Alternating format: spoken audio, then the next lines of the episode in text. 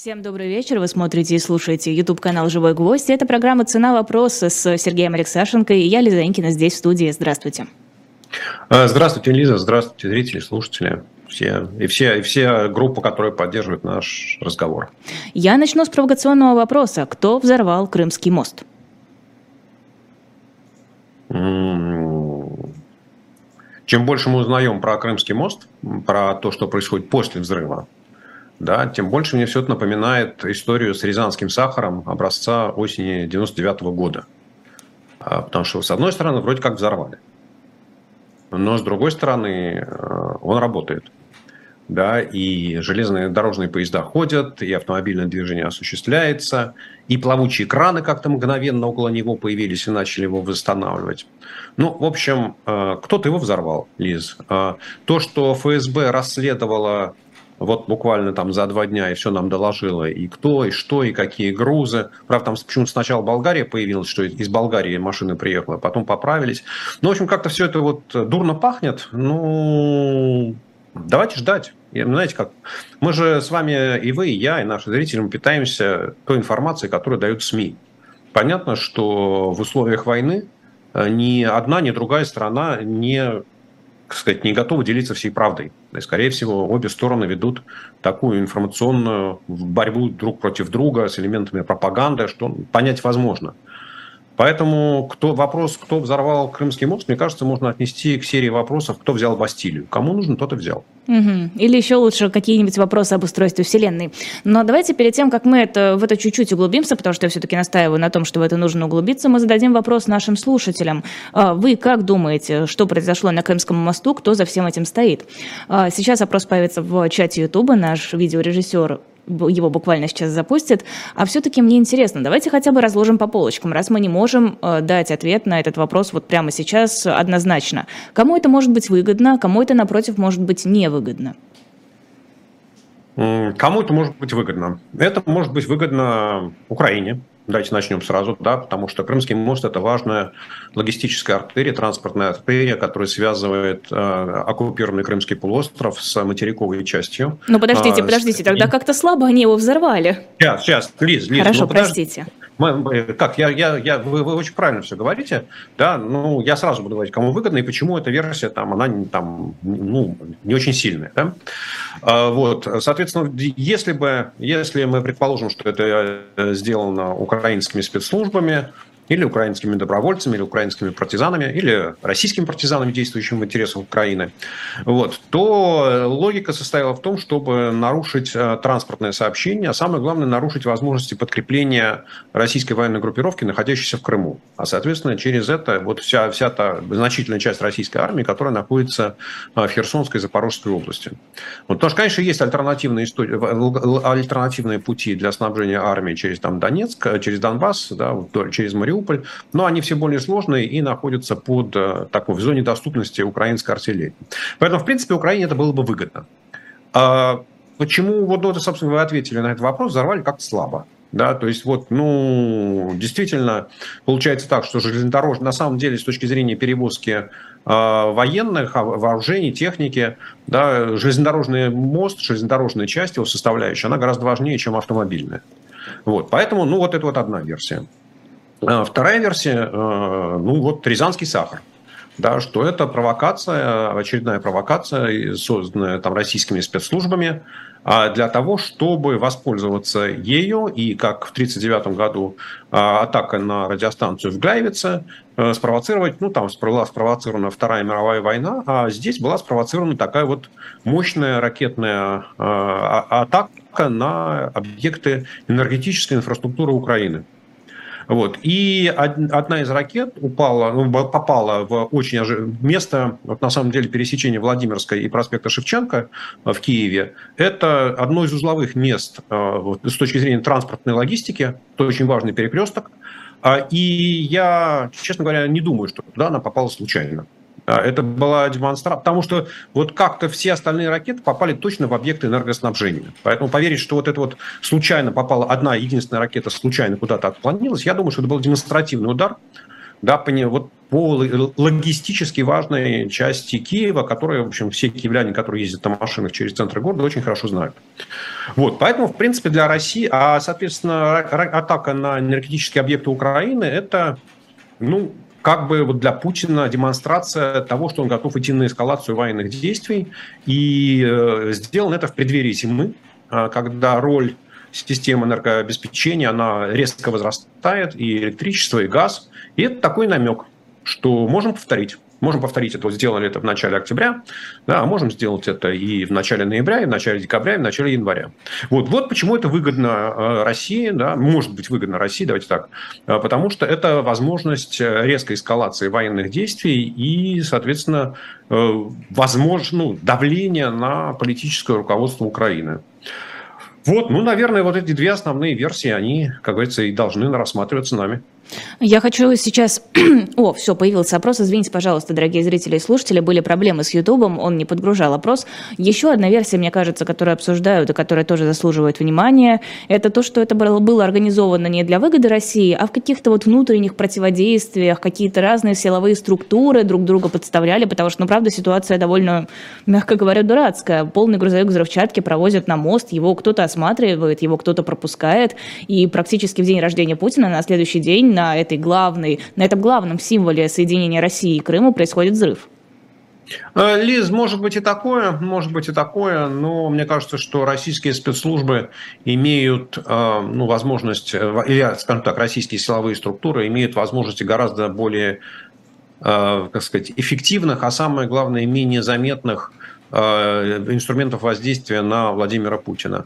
Но, в общем, все-таки сами понимаете, да, одно дело, когда Путину на стол кладется справочка за подписью какого-то генерала, что вот какой-то другой генерал с параллельной службы что-то такое нехорошее сделали, вот он там что-то не очень хорошее по телефону сказал.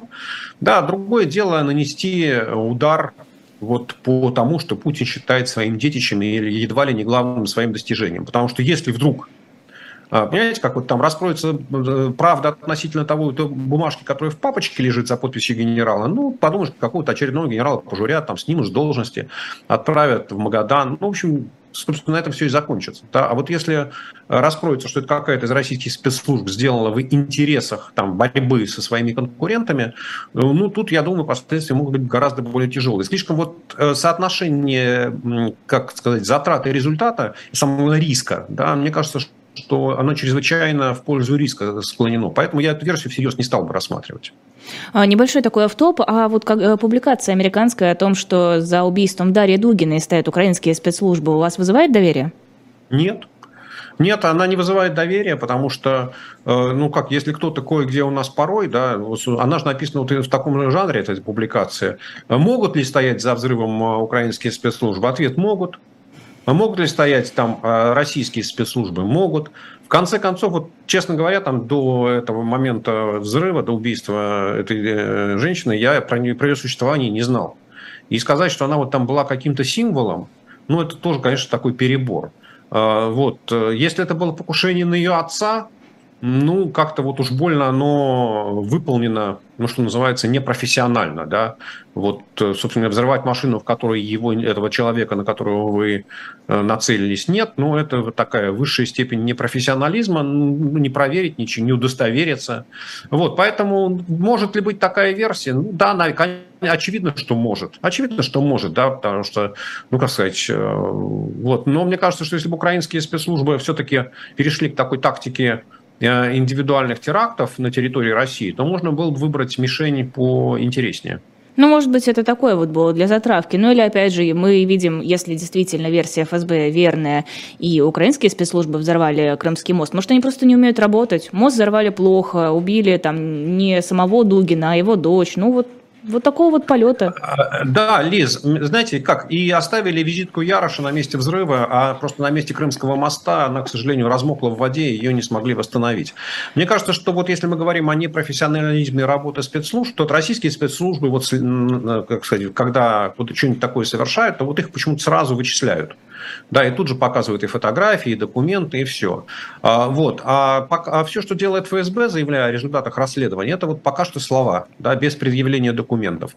Поэтому, ну, знаете, как вот пока да, верить в то, что украинские спецслужбы менее профессиональные, чем российские, мне тяжело. Да? Сказать, что они суперпрофессиональные, что они не оставляют никаких следов, ну вот если и убийство Дугиной, и там, взрыв Крымского моста дело украинских спецслужб, то пока никаких внятных доказательств того, что за этим стоят украинские спецслужбы, кроме слов ФСБ, слова, да, опять, не, не документы, не факты, не фотографии, ну, просто слова, ну послушайте, знаете как, а мы, мы что, всем словам что ли верим? У нас там начинается начиная с президента и дальше вниз по списку врут там как на прополую все, да, и там зачастую не очень возможно понять, он правду говорит в данный момент или э, там врет, да, просто там нужно провести отдельное расследование, да, по этим фактам, и тогда ты понимаешь, что он в этот раз соврал, а в этот раз сказал правду.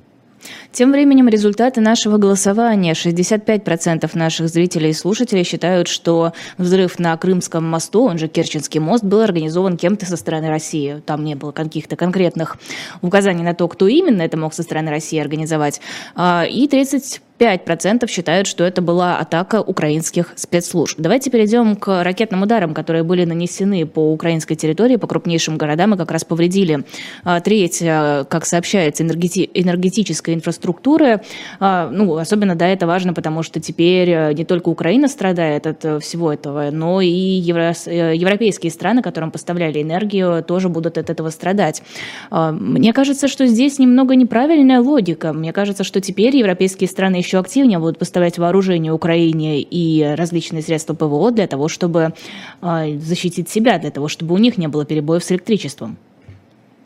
Ну, это правда. Вы абсолютно верно отмечаете про позицию стран Запада и особенно Европы, что а, вот удары по гражданской инфраструктуре, очевидно по гражданской инфраструктуре, да, причем те удары, за которые Путин сразу же взял ответственность, сказал, что да, это мой приказ, что это сделали потому, что я этого захотел. Потому вот, что не хотя, должна остаться без ответа атака на Крымский мост. Ну, э, вот э, я опускаю это, да, вот, то, конечно, такое, знаете, как вот если вы откроете конвенцию, там, по-моему, 1907 года а, о правилах ведения войны, то осознанная атака на гражданскую инфраструктуру, она вообще запрещается. Вот, а, ну, понятно, что там Путину очередное международное соглашение, которое он нарушил, оно вообще, что называется, э, как это, как слону дробина, да, он на это не обращает внимания, он уже их столько нарушил, что, в общем, дальше-то уже и, ну, не знаю, можно перестать считать, это неинтересно совсем. Вот, поэтому, да, действительно, позиция Евросоюза, а самое главное, позиция Соединенных Штатов, э, как основного поставщика вооружений, и позиция Германии, которая демонстративно уже там через несколько дней Украина получила первую установку ПВО, да, говорит о том, что э, страны Запада стали гораздо более серьезно относиться к тому, что делает Путин э, в ходе военных действий, и намерены усилить э, военную мощь, а самую мощь защиты Украины от варварских а, ударов со стороны российской армии. Да, это все так, и, в общем, мы это видим прямо, что называется, на наших глазах. Итак, вопрос, зачем? Что? Зачем? Зачем взорвали? Да. Ну, Лиз, я, я смотрите, я, я же попытался уже ответить на этот вопрос, да. Мне кажется, что Путин, э, вот, э, Путин, окончание войны для Путина – это победа. Да, то есть он не видит для себя вот своих, своих расчетах другого сценария. А, соответственно, для Путина победа – это капитуляция Украины. Это когда президент Украины, Зеленский или в результате госпереворота, который кто-то осуществит, следующий президент, да, скажет, что Владимир Владимирович, все, не хотим больше воевать, сил наших нету, э, типа готовы на милость победителя сдастся, давайте садиться за стол переговоров и о чем-то договариваться. Вот, это вот тот сценарий победы, который видит Путин. И очевидно, что вот его действия последнего времени, они направлены вот в эту сторону. Да, это и мобилизация. Да, то есть вот э, там пришли генералы и сказали, нам не хватает ресурсов. Каких ресурсов? Живой силы. Ну, получите живую силу. Что генералы с ней будут делать, непонятно, но живую силу получили. Сразу как-то очень быстро. Да, и в огромном количестве, которое, в общем, выяснилось, что Министерство обороны переварить не может. Дальше, э, что, какие еще инструменты усиления давления? Да? Эти 300 тысяч человек, которых набрали, ну, для того, чтобы из них сделать боеспособную армию, ну, я не знаю, там, месяца два надо, наверное, да, чтобы их там хотя бы... Не, не строить, может быть, и не надо учить их ходить, да, но хотя бы там основам современного боя обучить, средствам связи, оснастить их вооружением, там, транспортными средствами, найти им командиров адекватных, да, или там как-то распределить их по действующим. Сергей Владимирович, там, да, повторите вот последние пять секунд, вы куда-то исчезли. А все еще у вас почему-то какие-то проблемы со звуком. Вы пропадаете. Я прекрасно вижу, как вы говорите, но совершенно не слышу, что вы говорите. Да, ну, нет, я говорю, я, я не молчу, я не просто шевелю губами. Это правда. Смотри, и повторюсь, значит, э, для того, чтобы 300 тысяч человек превратить в армию, э, в боеспособную армию, ну, нужно их чем-то вооружить, нужно научить, научить их основам современного боя, нужно их командиров, командиров им каких-то ПДС средства, средства связи, там, не знаю, наземная поддержка. Ну, короче говоря, это вот месяца два займет. Да, и поэтому вот прямо сейчас эти там 300 тысяч человек, они российскую армию никак не усилят. Соответственно, что еще может сделать Путин? Ну вот у всех на слуху применение тактического ядерного оружия. Да, обсуждают и так, и сяк. Вот. Но с тактическим ядерным оружием это такое неочевидное усиление, да, потому что основное, как сказать, вот с точки зрения военной э, стратегии, да, это или инструмент предупреждения, потому что он появился, эти тактические ядерные а, вооружения появились Э, в период холодной войны, когда у СССР и США была линия противостояния в Европе, ну, в Германии в первую очередь. Да, вообще-то говоря, сами они находились на расстоянии выстрелов баллистических ракет.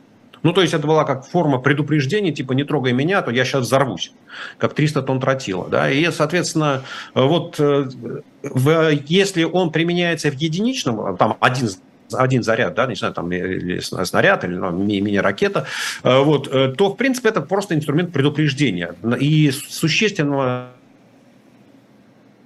страны для, ну, не, наверное, нести не может. Теоретически ядерный заряд, тактический даже, да, он может Э, как сказать, уничтожить крупную, или нанести серьезный ущерб крупному формированию э, там, армейскому. Да, когда много людей в одном месте, и туда падает этот снаряд, и вот что называется заряд, и там уничтожает сразу несколько там, тысяч человек. Да, это такой демонстративный эффект тоже. Ну, там, например, сорвать какое-то наступление, которое готовится. Но, как мы видим, украинская армия, она пока вот обходится без такого сосредоточения э, живой силы в одном месте. И поэтому, ну, короче говоря, не, не очень очевидный инструмент. Да? А, или их нужно применять очень много, да, ну и тогда там действительно можно что-то изменить на поле боя, но в ответ на это там непредсказуемые действия, непредсказуемые для нас с вами со стороны Соединенных Штатов Америки, про которые говорят, что вроде бы как Байден Путину про них намекнул. Да, сказал примерно, что с тобой будет, если ты это... Ну, короче говоря, опасно. Вот. Ну и, соответственно, остается что? Остается подрыв нормальной жизнедеятельности Украины как страны, как государства. А это в первую очередь системы жизнеобеспечения, причем которые действительно там в меньшей степени касаются а, а, армейской части, а в большей степени касаются вот, э, там, обычных людей, крупнейших городов. Ну, представляете, там вот хорошо сейчас там теп, теплая температура, плюсовая температура в Украине, да, и все э, энергообъекты, ну, почти все восстановили там в течение двух дней. А если это случается зимой, когда на улице там минус 20, да, то это означает, что у вас там через 24 э, часа, ну, в лучшем случае через 48 часов, э, трубы в домах замерзают и лопаются. И это уже не восстанавливается. Да? Вы можете восстановить там ТЭЦ, она у вас там снова заработает, но если она после этого погонит горячую воду, то вы, после того, как там трубы разорвут, да, вы, вы еще их можете, имеете шансы затопить эти дома. Вот, короче говоря, это вот такой вот э, определенный демонстрационный эффект с целью показать, что с вами может быть. Да, мне кажется, что вот это и есть цель э, этих ракетных ударов, самая главная цель. Цель месть, ну да, конечно, в принципе у Путина все, что он делает, месть, да, потому что его обидели, его унизили, там на него косо посмотрели, англосаксы что-то нехорошее сделали, англичанка, как всегда, гадит, там, не знаю, Северный поток взорвали, на русских косо смотрят, русскую культуру запретили. У него же все, все идет от сплошных обид. Поэтому месть – это для него нормальное состояние. Видимо, человек действительно внутри себя очень такой мелкий и мстительный. Как говорится. Он не злопамятный, но злой, и у него хорошая память. А, вот по поводу того, что сейчас не такая большая проблема восстановить э, и как-то исправить ущерб, который был нанесен этими ракетными ударами, а можно уже сейчас оценить, какой ущерб был нанесен Украине, я имею в виду инфраструктуры, и какой ущерб из-за этого понес Евросоюз? Э, Лиз, наверное, в деньгах это оценить очень сложно, но мы понимаем, что до сих пор в крупнейших городах Украины, вообще э, во все, на, те, на всей территории Украины, введен режим добровольного а, ограничение потребления электроэнергии. То есть есть пиковые часы с 5 вечера до 10 вечера, да, когда население просит не пользоваться электрическими чайниками, утюгами. Да, а в некоторых областях Украины было введено базовые системы снабжения работали. Вот. В деньгах посчитать, ну, я не знаю, сложно, да, это, может быть, специалисты могут сделать, но нам с вами это Какая разница, да? Ну, вот мы, мы понимаем, что у людей, у людей нормально, ломается нормальный образ жизни, да, когда вы, не знаю, там, с 7 до 9 вечера у вас нет электричества. Но мне кажется, Просто... что в Украине, в принципе, сейчас нормальный образ жизни сломался кардинально. А, это, смотрите, Лиз, э, Э, что такое нормальный образ жизни? Это очень сложная вещь, потому что те города Украины, которые находятся вне зоны боевых действий, ну, условно говоря, Киевская область э, и туда дальше на запад, ну, в общем, там жизнь была нормальной. Да, вот, э, конечно, да, конечно, идет война, да, конечно, там миллион мобилизованных в Украине, да, конечно, время от времени приходят похоронки, да, конечно, время от времени Э, там какие-то плохие известия, да, время от времени объявляется воздушная тревога и прилетает какая-то ракета. Но с точки зрения обычной жизни она и сильно мешала. Там я разговаривал со своими друзьями из Украины в, в Киеве, э, там, ну, что для меня крайне удивительно, да, например, даже там какие-то ночные клубы начали работать. Да, да то есть это говорит о том, что, в общем, да. Это, Человек вот, ко всему привыкает. А человек не хочет жить в состоянии постоянного стресса, да, человек хочет как-то вот иметь какие-то соломинки, не знаю, там, да, которые вытягивают его, возвращают его к нормальной жизни, ну, потому что жить в состоянии постоянного ужаса, наверное, действительно очень тяжело, если вообще возможно. Вот, поэтому во многих городах Украины, во многих областях Украины жизнь была, я бы сказал так, не совсем нормальной, но очень близкая к ней. Вот сейчас пишут, что в Киеве опять объявили воздушную тревогу. Хотелось бы, конечно, понять, вряд ли у нас есть с вами для этого такие возможности, но тем не менее, насколько хватит у э, России ресурсов для того, чтобы вести такие регулярные ракетные обстрелы, особенно учитывая, что страны одна за другой говорят, Украина, держи, вот тебе ПВО, вот тебе для них ракеты, вот защищайся на здоровье, нам не нужно, чтобы у тебя были проблемы. Лиз, ну давайте с последней части начнем, что вот ПВО, пока Германия поставила первую установку, США пообещали, э, вот. А я так понимаю, что для защиты ну, хотя, бы, хотя бы областных центров, которых в Украине 26, да, то, в общем, нужно этих установок там несколько десятков. Ну, скажем, ну вот сейчас под... прочитала только, что Нидерланды передадут Украине ракеты для систем противовоздушной обороны стоимостью более 15 миллионов евро. Лиз, одно дело система да, противовоздушной обороны, другое ракеты к ней. То есть нужно и то, и другое. Нужна система запуска и, и ракеты, которые будут летать. Да, поэтому если э, вот Германия поставила установку, а э, Нидерланды поставили ракеты. Да, вот вместе все это один комплект. Да, причем эти ракеты, ну, они же тоже конечные, да, там их выпустили, не знаю, там сколько, ну, да, даже, даже, если, даже если одна ракета, я не знаю, там, предположим, стоит полмиллиона долларов, ну, там 15 миллионов евро, да, 15 миллионов евро, ну, 30 ракет. Ну вот, хорошо, выстрелили 30 ракет, через две недели у вас все закончилось, там нужны новые. Да? То есть я к тому, что все-таки я думаю, что количество вот таких установок для Украины, которые нужны, это нам очень грубо а, между 50 и 100, ну и, соответственно, количество ракет тоже должно быть значимым. Да? Пока, то есть ни, ни одна, ни две, ни пять э, установок противовоздушной обороны, они, противоракетной обороны, они Украину не спасут. Нужны гораздо более решительные, гораздо более крупные поставки. И пока неизвестно, готовы ли страны Запада поставить Украине системы защиты в таком количестве. Вот. Э, первая часть вопроса я уже забыл. Первая часть вопроса была, хватит у России ресурсов ли а, хватит, вести хватит, такие регулярные хватит, обстрелы? Хватит ли у России ресурсов? Да, э, хороший вопрос. Значит, ну, то, что у России все это является засекречено и никто ничего не знает, э, я, кроме Путина, да, или там еще двух десятков генералов, это правда. Но есть оценки западных аналитиков, которые считают, что с 24 февраля, вот по сегодняшний день, Россия использовала примерно половину арсенала тех ракет, которые у нее были. Да, а, вот, ну, вот ракет, ракет, которые, что называется, могут пролететь несколько сотен километров или там даже тысяч. При том, что, насколько я понимаю, обстрелы были не настолько массовые, как сейчас. А, они были не массовые, они были массовые в первые дни, а, вот, но там, если я помню правильно, что-то порядка чуть меньше порядка 2000 выпущено, да. Ну, то есть, если вы берете 2000, если мои цифры правильные, 2000 ракет и там 225 дней делите, ну, получается там 8-10 ракет в день. В общем, на самом деле, примерно похоже на ту интенсивность огня, которую Россия использует.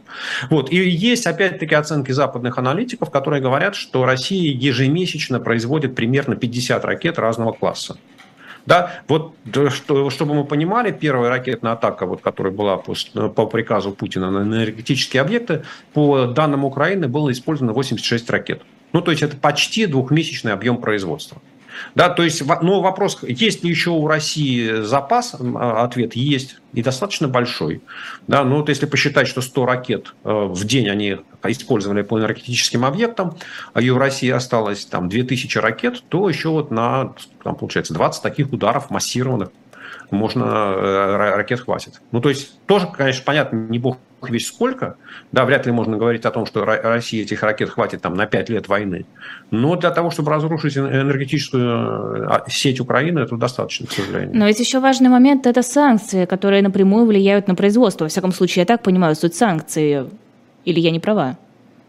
Нет, Лиз, вы все правильно говорите. Санкции влияют на текущее производство, но они никак не влияют на запасы.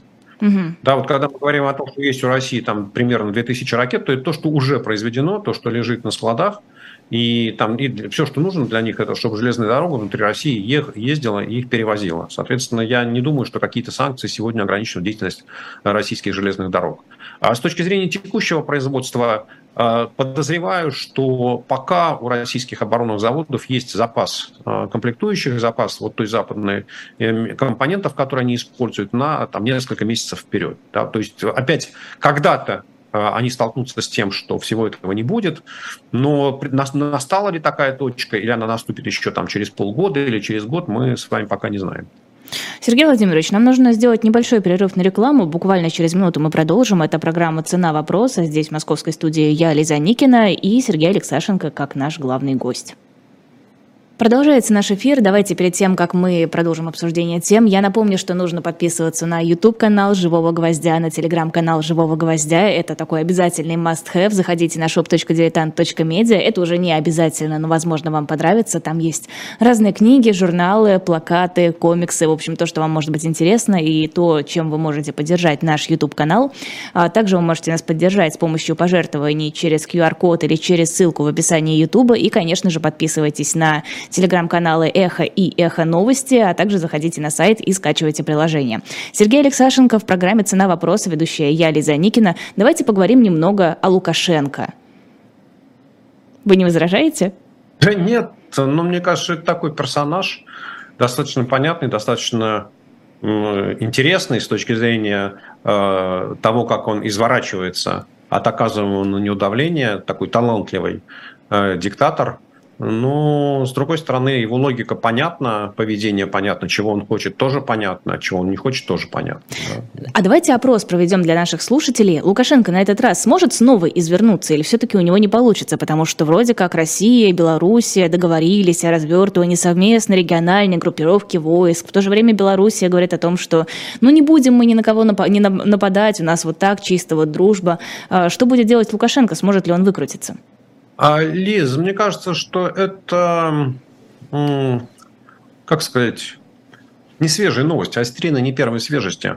Потому что, по сути дела, военная оккупация Беларуси состоялась еще осенью прошлого года, когда в Москве, помните, был подписан какой-то огромный пакет соглашений э, в рамках этого союзного государства, который, в принципе, ничего не изменил, Кроме того, что было подписано военное соглашение, после чего российские войска вошли на территорию Беларуси для проведения военных маневров и там остались. Да, и, собственно говоря, я не знаю, какие там совместные группировки еще нужно создавать, а, потому что российские войска находятся на территории Беларуси, а, российские войска атаковали Украину с территории Беларуси, российские, а, российская авиация, российские самолеты запускают ракеты с воздушного пространства Беларуси по объектам на территории Украины. Ну, то есть вот э, Беларусь сделала все возможное, за исключением того, что не отправила своих солдат в Беларусь, э, в Украину воевать.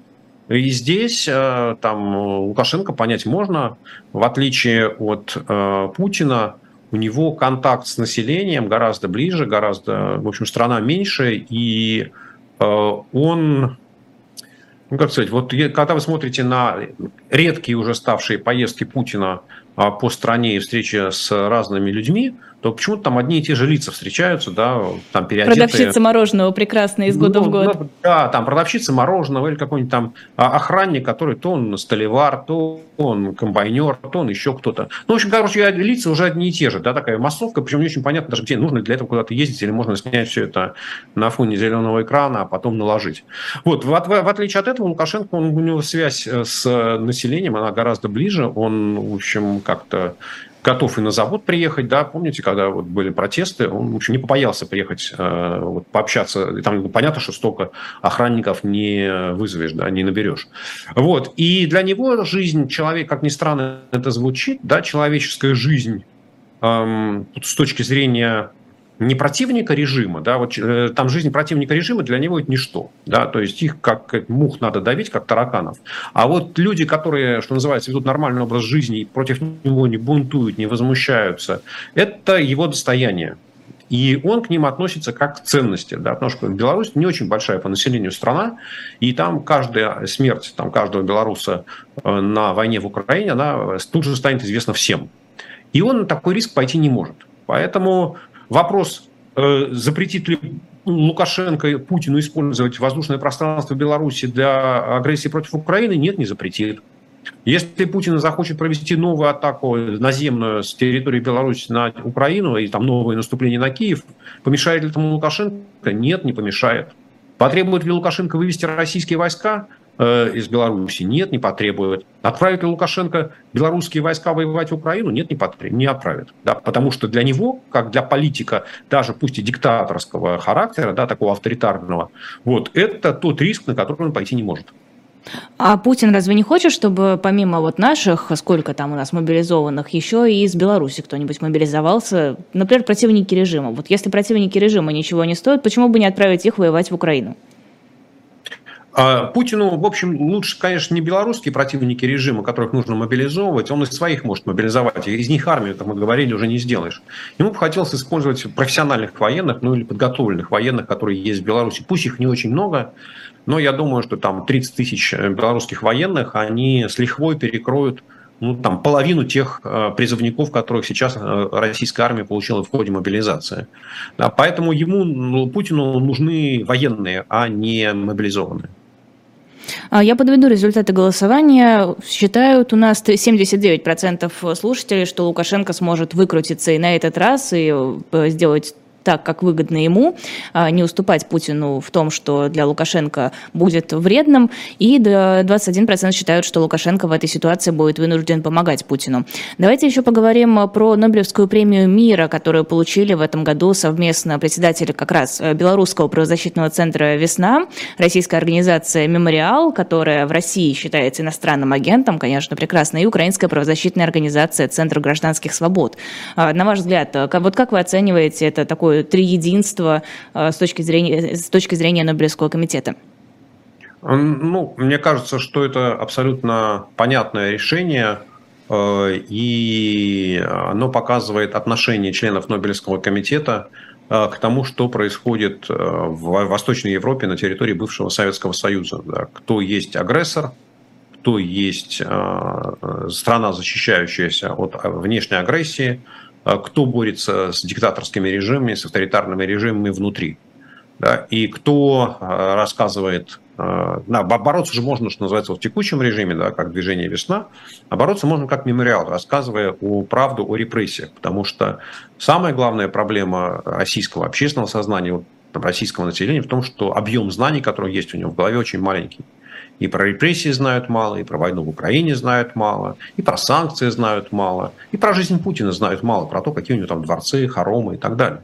Вот. И, конечно, вот это решение Нобелевского комитета, оно, ну, помимо всего прочего, это такая вот, ну, я бы сказал, пощечина Путину, который буквально там на следующий день, по-моему, да, после этого объявления мемориал был окончательно ликвидирован российским а, судов.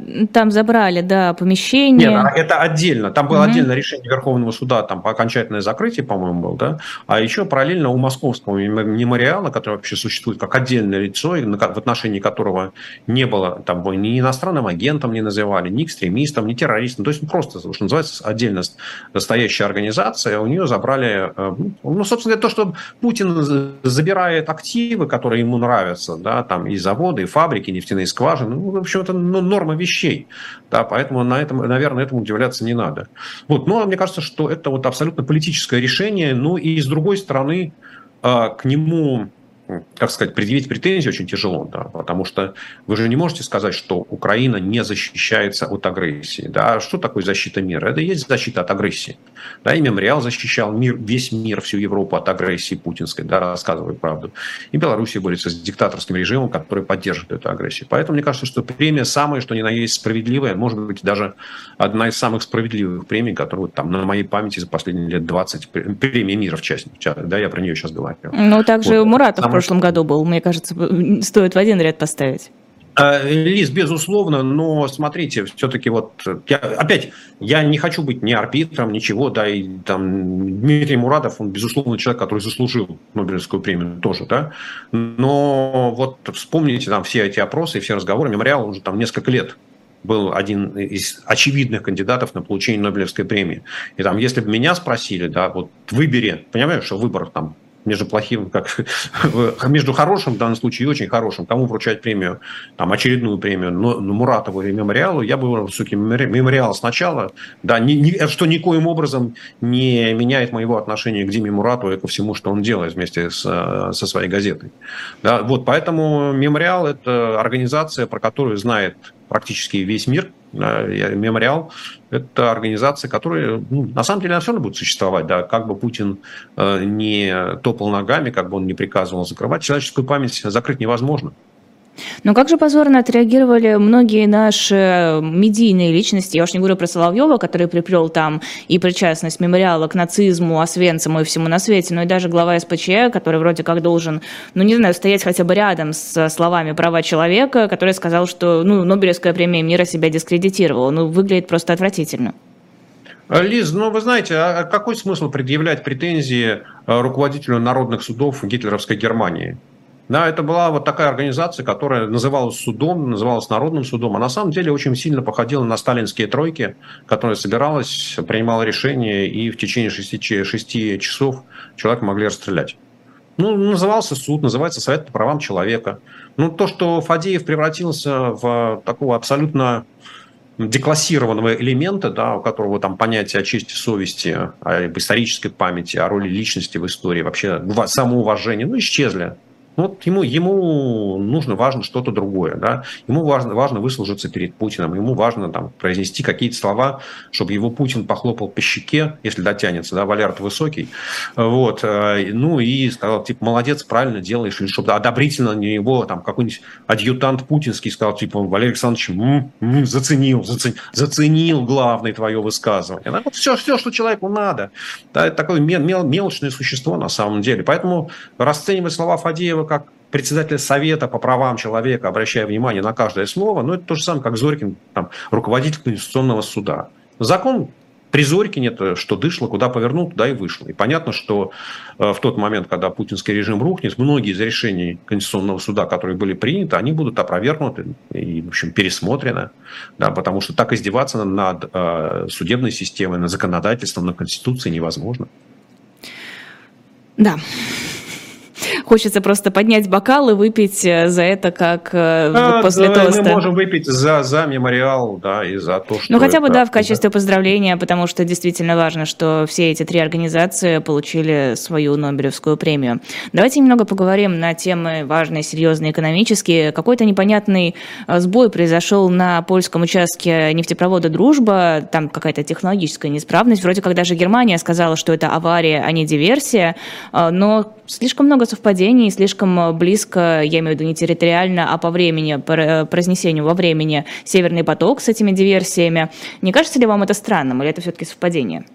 Лиз, мне все-таки кажется, что это совпадение, потому что если бы это была диверсия, то я не очень понимаю, э, для, для чего там, польским властям да, нужно было делать, говорить о том, что они следов диверсии не обнаружили. Вот. Что называется, если бы там была диверсия, то польские власти были бы заинтересованы в расследовании да, того, что происходило. Немецкие власти тоже были бы заинтересованы в результатах расследования. Вот. Врать общественному мнению, ну, в России можно, да, в России президент может врать или премьер-министр может врать. В Польше, ну, на этом можно очень сильно погореть. Поэтому я к этому отношусь как э, вот действительно к технологической аварии, которая случается на нефтепроводах, да, и мы хорошо об этом знаем. Вот, и они разные бывают по тяжести. Поэтому я пока ну, реального содержания не вижу. Конечно, ну как сказать, для любителей конспирологии, да, что это случилось вот там ровно в день выступления Путина на российской энергетической неделе, там через несколько дней после того, как были взорваны северные потоки. Когда ну, Марс есть... был в таком-то положении относительно ну, Венеры. Да, да, да, да, да. Вот, может, все, все можно объяснить и закрутить, но мне кажется, что в данном случае не нужно искать сложных объяснений. Ну, наверное, это все-таки действительно психологический момент, когда люди пытаются соотнести какие-то пазлы, тем более, что сейчас слишком много происходит плохого, оно все на виду и сразу моментально приковывает внимание. Так что ладно, хорошо, будем надеяться, что это действительно совпадение, а не какой-то э, целенаправленный подрыв, э, не знаю, э, газово нефте, нефтегазовой системы обеспечения. Система жизнеобеспечения Европы, да. Да, та самая вот трубочка, по которой жизнь течет из России в Евросоюз, о которой так гордятся российские власти. Хотела еще вас немного про Сахалин-1 спросить. Мы перед эфиром обсудили, вы сказали, что это а, совсем небольшие цифры, но просто озвучу для наших слушателей, что общая потеря бюджета России от блокировки проекта Сахалин-1 это 4 миллиарда рублей в месяц. Для Сахалинской области это около 2 миллиардов рублей в месяц. А, в общем-то, да, понять, насколько это значимые суммы и насколько Россия расстроена блокировкой этого проекта. А, ну, смотрите, э, расходы российского федерального бюджета на 2022 год составляют 29 триллионов рублей. Ну, то есть, если поделить, то получится ну, там, чуть меньше 2,5 триллионов рублей в месяц. Да, и на этом фоне 4 миллиарда рублей, ну, это там 0 за пятой. Да, поэтому процентов. Да, поэтому серьезно, конечно, для российского э, бюджета это потери минимальные. Я бы так сказал, что э, с помощью нескольких копеек курсу доллара, там, не знаю, там было 27 копеек, станет 59 копеек или 89 копеек. Вот, собственно говоря, э, российский Минфин может все себе компенсировать. То есть это не настолько значимые суммы. Для Сахалинской области это гораздо более серьезный проект, потому что э, добыча нефти на Сахалине в рамках этого месторождения обеспечивает примерно 40% доходов Э, это соглашение о разделе продукции, да, и, соответственно, большие деньги для Сахалинской области, примерно 40% доходной части э, бюджета области.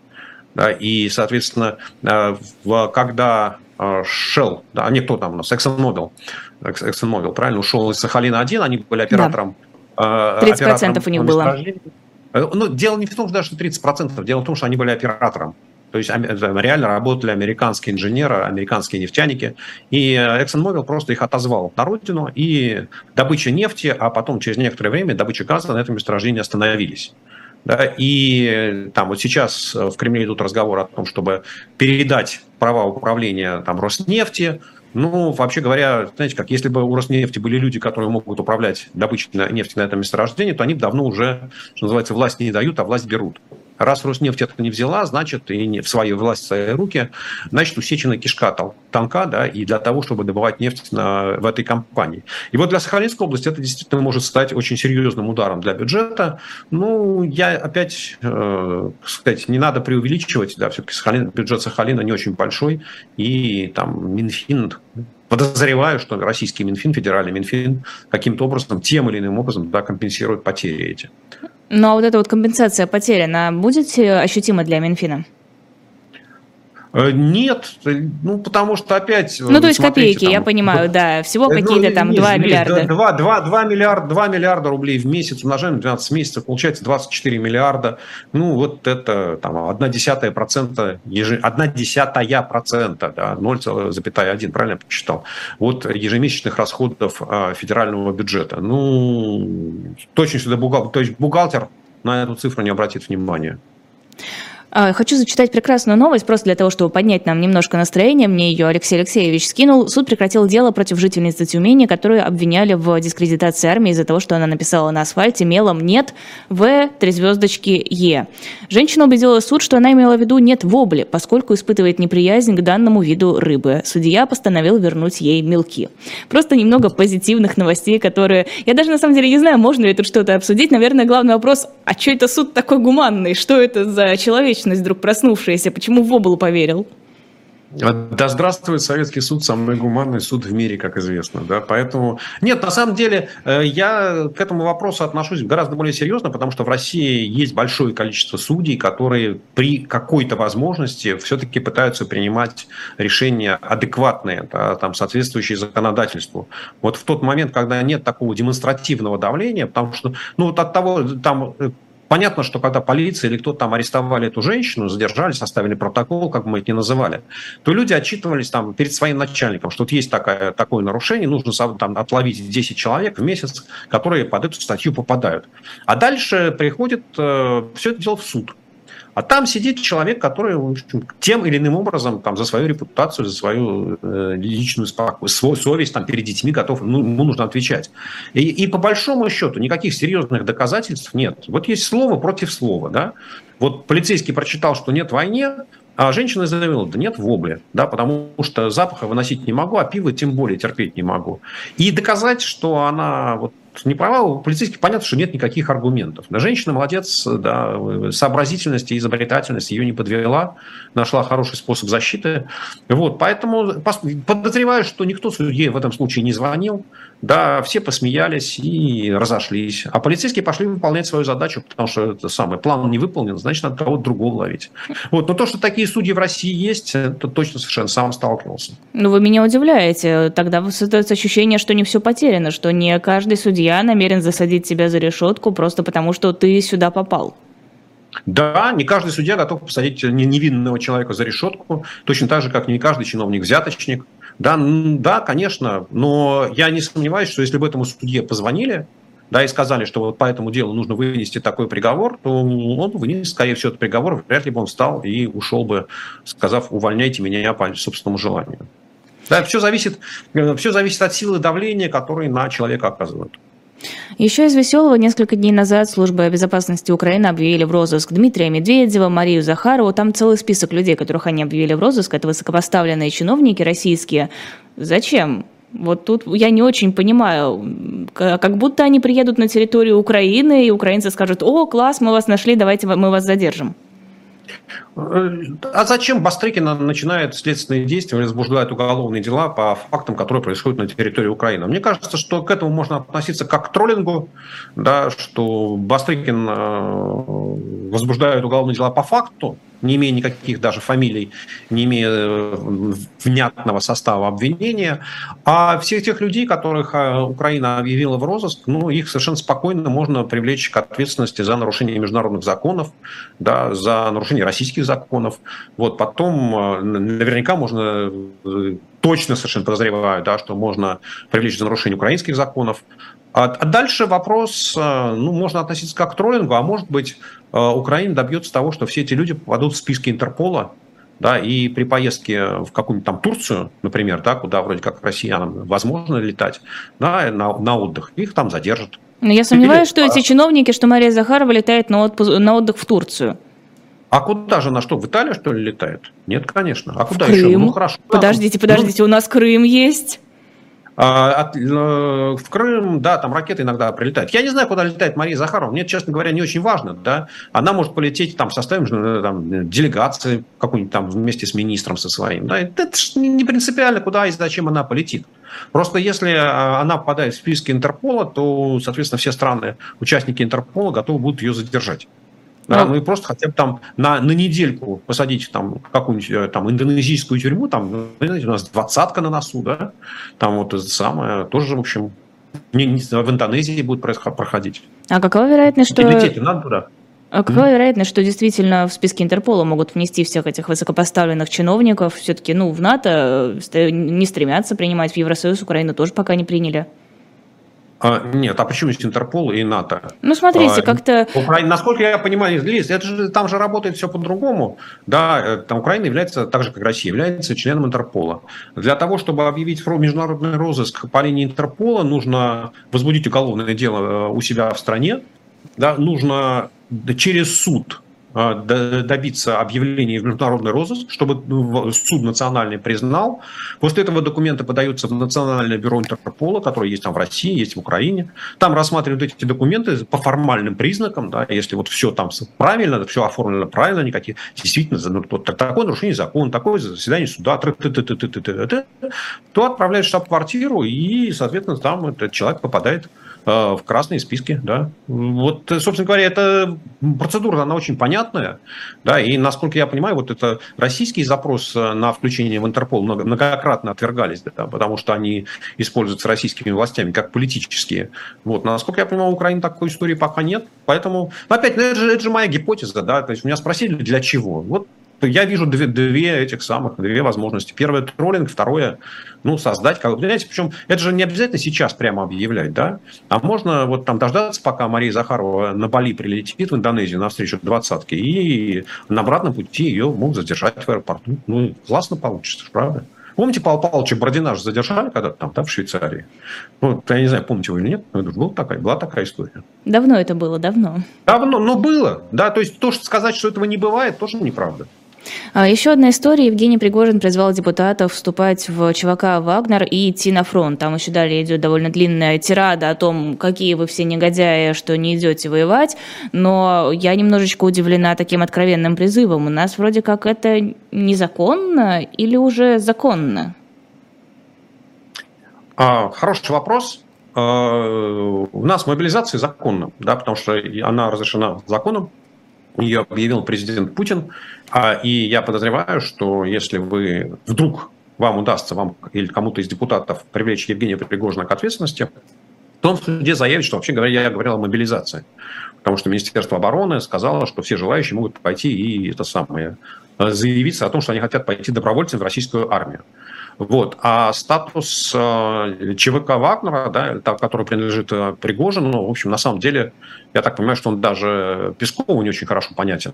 Э, ведь, Возможно, он даже Пригожину непонятен. А, нет. Вот я подозреваю, что Пригожин очень хорошо понятен, да, потому что э, эта организация, ну как, частная армия, да, она воюет за пределами международных границ Российской Федерации, и там, там или Африка это, да, или Сирия, или Украина. И, в общем, э, на территории России, кстати, этих людей никто с оружием не видел. Да, поэтому вот там для того, чтобы доказать, э, что Пригожин Э, нарушает российские законы, ну, это хорошо, надо постараться. Но опять, что это не означает, что это невозможно. Вот, поэтому в данном случае... Было опять, бы желание. Мне кажется, что, э, мне кажется, что это такая вот борьба как сказать, за место в информационном пространстве. Я, честно говоря, на месте Пригожина для начала э, мобилизовал бы Рогозина, который еще там лет семь назад обещал, хотел сказать, мне сейчас автомат и в Донбасс. Вот что-то он спрятался, видимо, окоп вырвал, залез, а вылезти не может уже из него, из тренировочного. Вот. Я бы начал с Рогозина. Мне кажется, застрял, да, как Винни-Пух. Мне кажется, что вот, э, что называется, Рогозин был бы классным, классным этим, самым кандидатом на поездку в Донбасс. Но пропиарился, кстати, вот к слову о пиаре Пригожин роскошно за последние месяцы. Вышел просто вместе с Кадыровым куда-то в топы а, по пиару. Но, к сожалению, пора заканчивать нам уже. Сергей Алексашенко и Лиза Никина это были в, э, программе «Цена вопроса». А, анонсов, разумеется, на следующий час нет, потому что мы на сегодня свое вещание завершаем. Я просто напомню, что будет здорово, если вы подпишетесь на YouTube-канал «Живой гвоздь», на телеграм-канал «Живой гвоздь», на э, телеграм-каналы «Эхо» и «Эхо новости».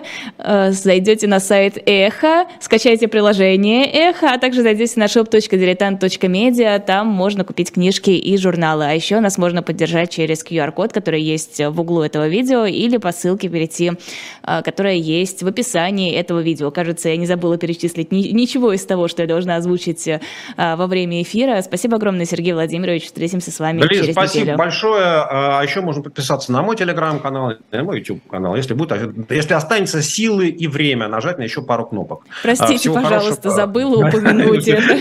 Ну, Слишком большой свиток. Каждый рекламирует себя. Вас же, у меня, меня же нет в вашем списке, я поэтому сам и произнес эти фразы. Ничего плохого я не имел в виду. Хорошего вечера, до свидания. Всем хорошего вечера, да, всего доброго.